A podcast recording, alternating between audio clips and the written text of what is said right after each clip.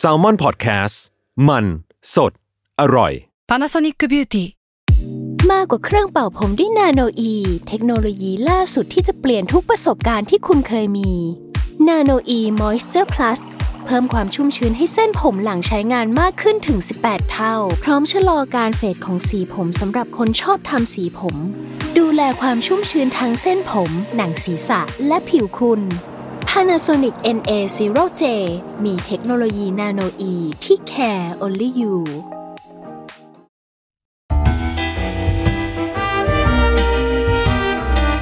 Film นัวเรื่องอร่อยย่อยจากหนังกับแพร is hungry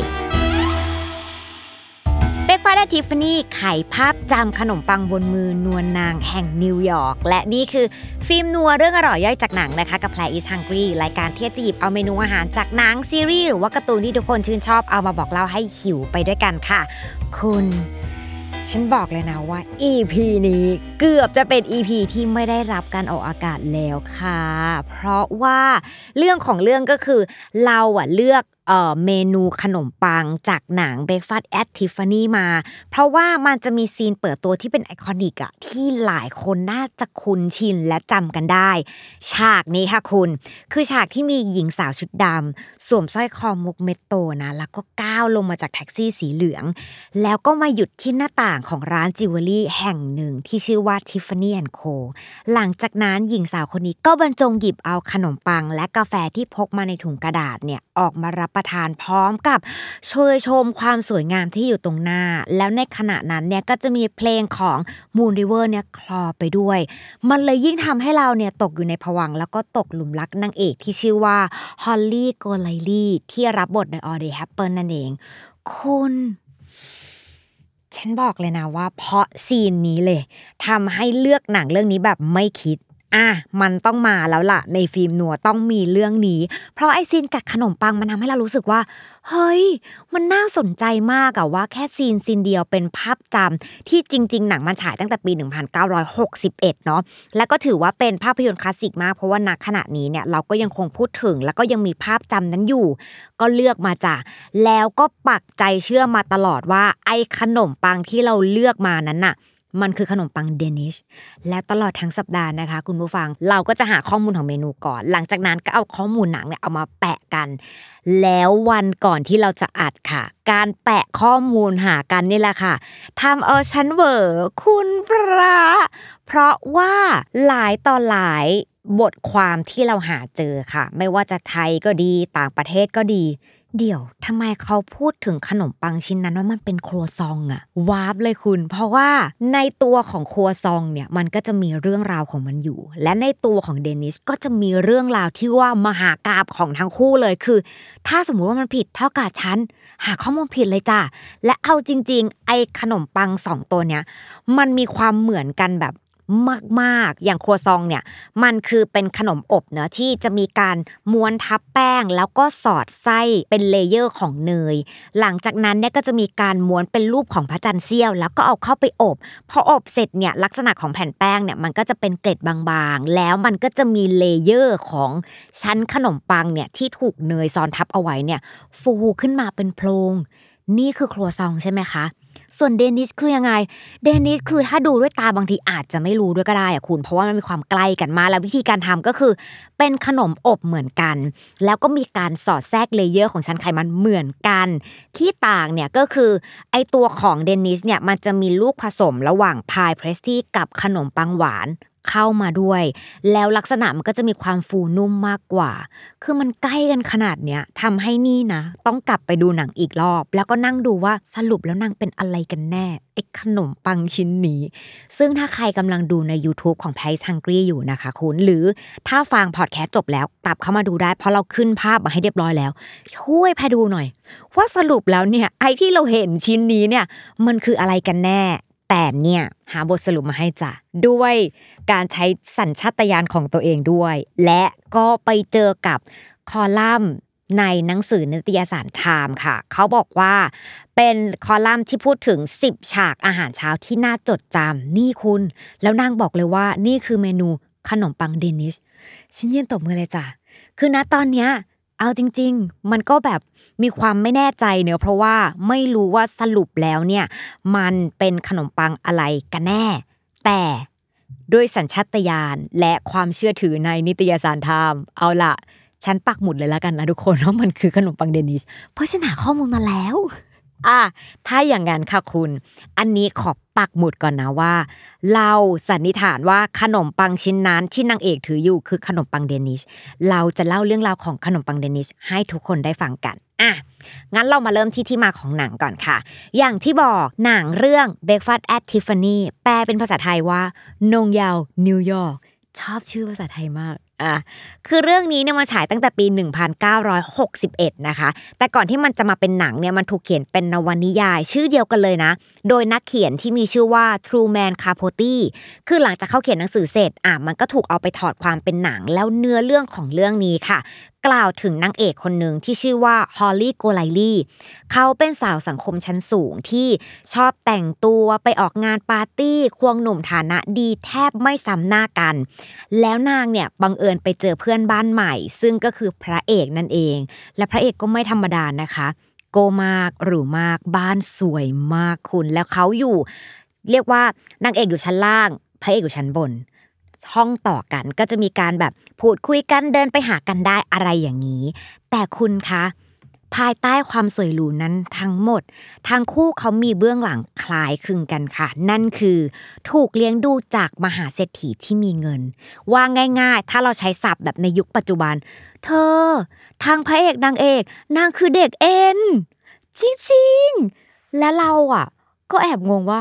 มันมีหนังแบบ ที่เขาเขียนเรื่องราวแบบนี้ในสมัยก่อนด้วยเหรอ และที่สำคัญความฝันสูงสุดของนางเอกคืออะไรรู้ไหมคะ คือการที่อยากแต่งงานกับคนรวย เพื่อจะพาเธอออกไปจากวงวานที่เธอกำลังเจออยู่นั่นเอง แล้วมากกว่านั้นอีกนะ ความสุขของนางเอกเนี่ย และพื้นที่ทำให้เธอสงบทางจิตใจได้มากที่สุดคือ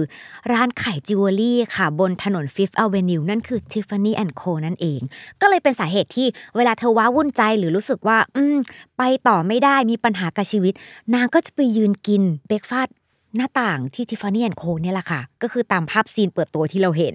เนี่ยคุณ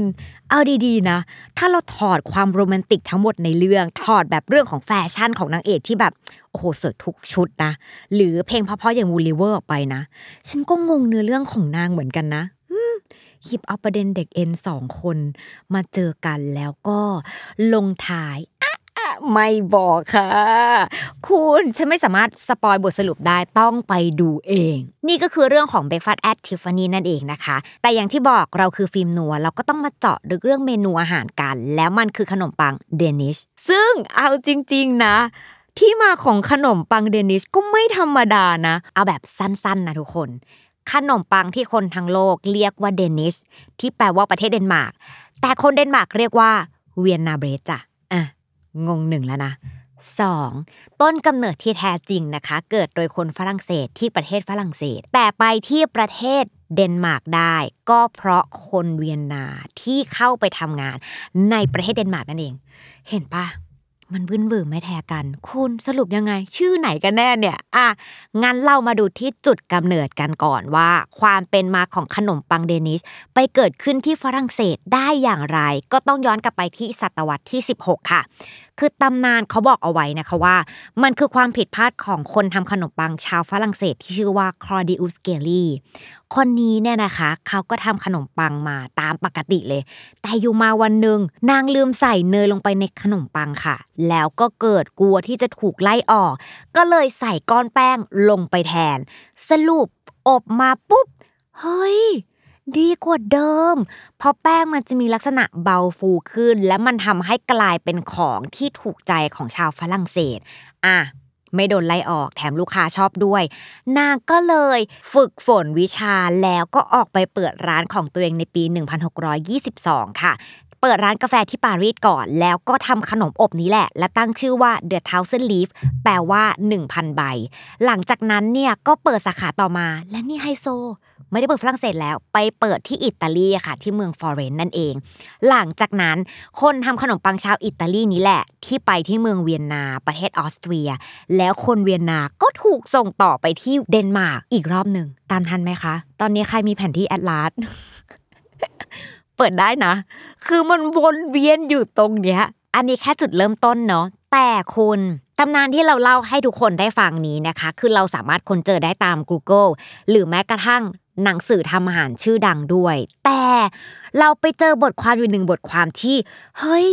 มันน่าสนใจมากอะผู้หญิงคนหนึ่งนะคะเขาเขียนบอกเล่าว่าตำนานที่ทุกคนเนี่ยหาเจอกันเนี่ยหรือพูดกันตลอดเวลานี้ มันเป็นตำนานของปลอมค่ะ มันเฟกคอดิอุสเกลี่ไม่มีตัวตนอยู่จริงนะคะ ความเชื่อที่ทุกคนกำลังเชื่อถือ และบอกว่ามันมาตั้งแต่ศตวรรษที่ 16อะ เอาจริง ๆ มันเพิ่งเกิดขึ้นในปี 2001 โดยหนังสือนะคะ The Kitchen Project ค่ะ พอเขียนมาปุ๊บเนี่ยแล้วก็บอกว่าเขาโครงเหล่านั้นไม่มีอยู่จริง มันไม่ได้เกิดขึ้นในศตวรรษที่ 16 ซะหน่อย แต่มันเกิดขึ้นในศตวรรษที่ 13 ที่ประเทศสเปนโดยแขกมัวค่ะ โดยในบทความของผู้หญิงคนนี้นะคะ เขาก็ได้มีการบอกสูตรที่คล้ายคลึงที่ถูกบันทึกไว้ตั้งแต่ศตวรรษที่ 13 ด้วย ว่ามันมีความคล้ายคลึงกันยังไง แต่เอาเป็นว่าณตอนนี้มันก็ยังเป็นประเด็นที่ถกเถียงกันอยู่นะว่าสรุปแล้วเนี่ยจุดเริ่มต้นของขนมปังเดนิชเนี่ยมันเกิดในยุคไหนแล้วก็เกิดโดยคนประเทศอะไรนั่นเองอะเราจะปล่อยให้เขาเถียงกันไปค่ะคุณ เพราะจริง ๆ แล้วเราอยากจะมาโฟกัสที่ขนมปังเดนิชนะว่า แล้วยังไงล่ะ ถ้าตำนานจริง ๆ บอกว่าเกิดขึ้นจากฝรั่งเศส นางถูกส่งมาที่เดนมาร์กได้อย่างไร และเอาจริง ๆ ถึงเมื่อกี้เราจะเล่าไปแบบ เกินๆแล้วอะแต่มันก็ไม่ได้มีแค่ตำนานเดียวนะคุณตำนานของการเดินทางมาที่ประเทศเดนมาร์กเนี่ยเขาว่ากันไว้ว่ามี 3 แบบด้วยกันค่ะ อย่างที่เขาบอกแหละค่ะว่าเรื่องราวของประวัติศาสตร์เนี่ยมันอยู่ที่ว่าใครชนะคนนั้นได้เป็นคนเขียน และนี่แหละเราก็จะมาดูกันว่า และไอ้สามแบบที่ถูกเขียนขึ้นนี้เนี่ยมันเป็นยังไง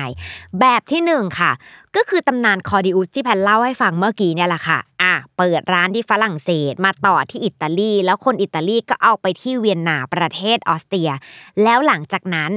มันไปต่อที่ประเทศเดนมาร์กได้อย่างไร ได้จากการประท้วงค่ะคุณ ในปี 1850 ค่ะ ช่างทำขนมปังในประเทศเดนมาร์กเนี่ยเขามีการรวมตัวแล้วประท้วงหยุดงานกันอ้าวเจ้าของร้านขนมปังไปไม่เป็นเลยนะ เพราะว่าโดยปกติตัวเหมือนเจ้าของร้านไม่ได้ทำไงดังนั้นเขาก็ต้องแก้ปัญหาเฉพาะหน้าด้วยการไปจ้างคนทำขนมปังในละแวกเพื่อนบ้านค่ะ แล้วหนึ่งในนั้นเนี่ยก็คือชาวออสเตรีย ชาวออสเตรียเนี่ยก็เดินทางมาที่เดนมาร์กแล้วก็ทำขนมปังที่ตัวเองคุ้นชิน มันก็เลยกลายมาเป็นขนมปังเดนิชที่พวกเราได้รู้จักกัน และพอขายปุ๊บ คนเดนมาร์กชอบจ้า และด้วยความที่ประเทศเดนมาร์กเนี่ยมีวัฒนธรรมอาหารที่ค่อนข้างแบบกว้างขวาง มันก็เลยเหมือนเป็นการเผยแพร่ขนมปังเนี้ยออกไป ทั่วโลกจึงรู้จักขนมปังชนิดนี้ว่าเดนิชที่แปลว่าประเทศเดนมาร์กแต่อย่างที่บอกคนเดนมาร์กเรียกขนมปังแบบนี้แบบเดียวกันว่า Vienna Bread หรือขนมปังเวียนนาจ้ะ เพราะว่าจุดกำเนิดที่เขารู้จักก็คือ มันมาจากเวียนนา มันไม่ได้เกิดขึ้นจากตัวตนของพวกเขานั่นเองค่ะอะ